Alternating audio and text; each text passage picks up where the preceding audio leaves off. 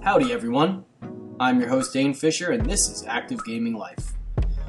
Over the weekend there was a lot of chatter about Netflix and its presence on Switch or lack thereof. Apparently a account, a customer service account, had told a customer that, quote, there are currently no plans for Netflix on Nintendo Switch, unquote. But since then, the tweet has been deleted. And coming up today, or coming out today, Polygon is reporting that a Netflix representative said, quote, we are still exploring the opportunity with Nintendo, but don't have definitive plans to share at this time, unquote. Now, I don't know about you, but I absolutely love my Switch. I love everything about it, the portability of it, the ability to put it on the television, the I Ps that are coming out to it especially, and the indie games that are being represented. I'm huge into the indie scene. I think that that is the best part about the Switch, is the indie scene on that console and the portability factor of it. But I gotta say, Netflix personally, not interested in it on my Switch.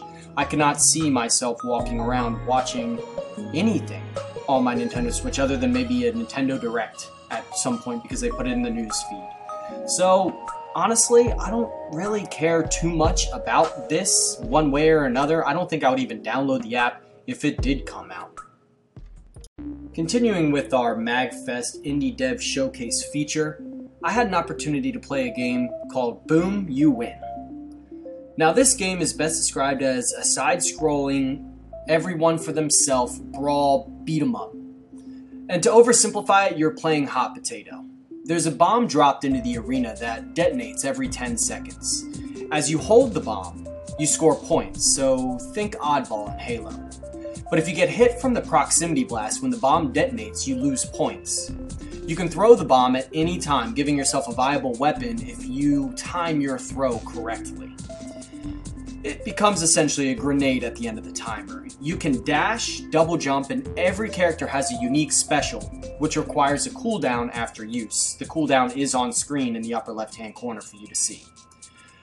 You can steal the bomb by dashing through characters, and the player with the most points at the end of the match wins. Now, this game was simple. This game was vibrant, chaotic, and absolutely senseless fun. I found myself screaming at random folks I was playing with on the show floor in the best way possible.